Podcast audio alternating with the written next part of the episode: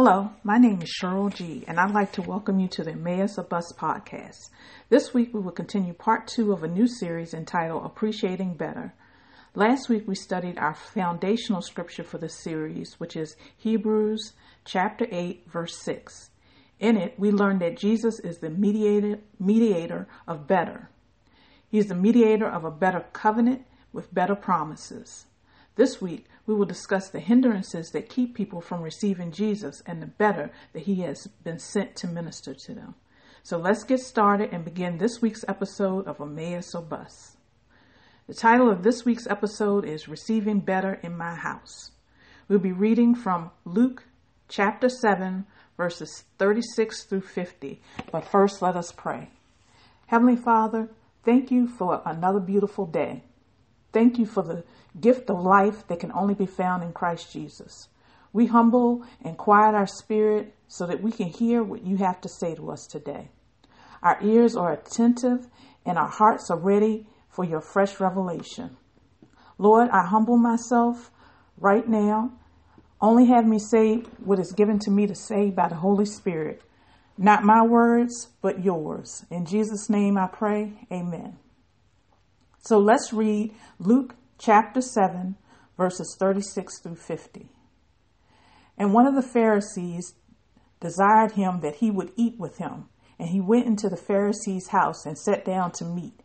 And behold, a woman in the city, which was a sinner, when she knew that Jesus sat at meat in the Pharisee's house, bought an alabaster box of ointment, and stood at his feet behind him weeping, and began to wash his feet with tears, and did wipe them with the hairs of her head, and kissed his feet, and anointed them with the ointment. Now, when the Pharisees which had bidden him saw it, he spake within himself, saying, This man, if he were a prophet, would have known who and what manner of woman this is that touched him, for she is a sinner. And Jesus answering said unto him, Simon, I have somewhat to say unto thee. And he said, Master, say on. There was a certain creditor which had two debtors. The one owed five hundred pence and the other fifty. And when they had nothing to pay, he frankly forgave them both. Tell me, therefore, which of them will love him most? Simon answered and said, I suppose that he to whom he forgave most. And he said unto him, Thou hast rightly judged. And he turned to the woman and said unto Simon, Seest thou this woman? I entered into thine house. Thou gavest me no water for my feet, but she hath wiped my feet with tears, and wiped them with the hairs of her head. Thou givest me no kiss, but this woman, since the time I came in, hath not ceased to kiss my feet. My head with oil thou didst not anoint, but this woman hath anointed my feet with ointment. Wherefore I say unto thee, her sins, which are many, are forgiven.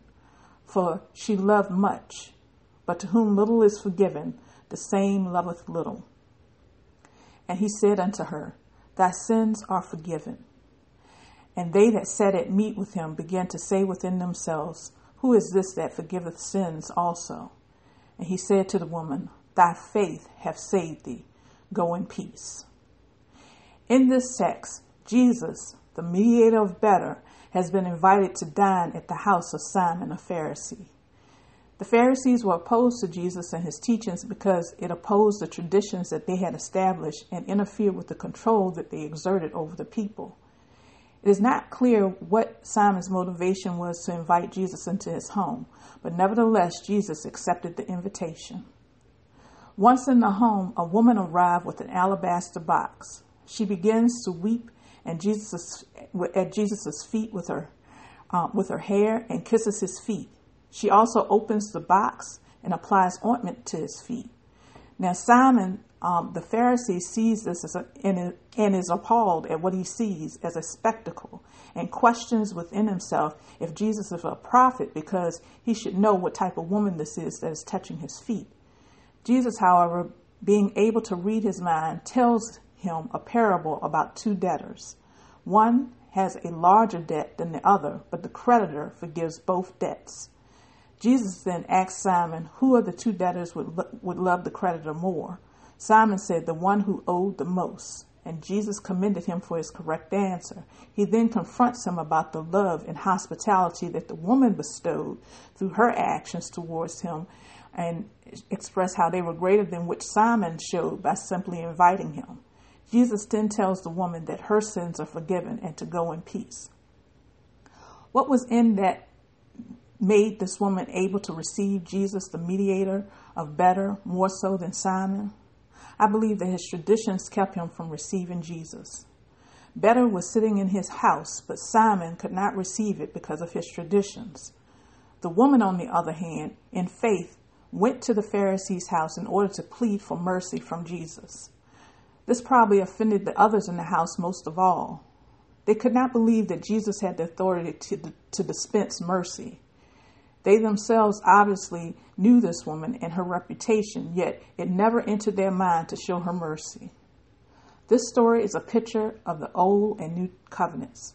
Simon is adhering to the Old Covenant that is based on conditional love, and the woman represents the New Covenant, which through faith believes uh, would receive the unconditional love of God once Jesus dies at Calvary and, ra- and is raised from the dead to sit at the right hand of God in heaven, um, which had not occurred yet at this point in the scripture, but in faith she received it.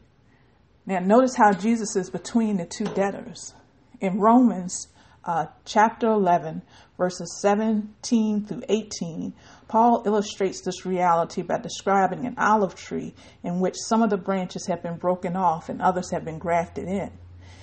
Verses 17 through 18 read, And if some of the branches be broken off, and thou, being a wild olive tree, wert grafted in among them, and with them partaketh of the root and fatness of the olive tree, boast not against the branches, but if thou boast, thou bearest not the root, but the root thee. So Paul was um, he he was demonstrating how Jesus loved both branches, both the Jew and the Gentile, but only one had received him. And as Paul stated, this should not make us um, proud because God still has great love for the first branches. So Simon's uh, traditions were a hindrance for him receiving Jesus, but What's in your house that's preventing you from receiving Christ fully? What is keeping you from completely receiving better? Is it money, like the rich young ruler? Is it family? Is it a work mentality versus a grace mentality? This week, um, I would encourage you to kind of reflect on those questions. Ask the Holy Spirit to reveal to you those area, areas that are hindering you from receiving all that Jesus died for you to have. This week, I would like to pray um, for the nations um, where there's a um, hindrance to the good news of Jesus Christ. Um, you know, we often take for granted the liberty and the accessibility that we have, you know, to fellowship at church with other believers and to own a complete Bible. Let's intercede today for others to begin to have that same access that we readily enjoy. Heavenly Father, we intercede on behalf of our brothers and sisters in Christ who are living in nations of the world where it's dangerous to own a Bible. Strengthen them, Lord, as they face hindrances to your love that they did not create. We also pray for training to be made available for leaders in those nations, as well as economic stability. Finally, we pray for them to be connected to fellow believers, especially when family reject and persecute them. In Jesus' name I pray. Amen. Thank you for joining me on this week's episode of Emmaus a Bus. If you would like to listen to other episodes of this podcast, you can do so at emmausabus.com. Join me next week for part three of this series entitled Appreciating Better. Have a blessed week.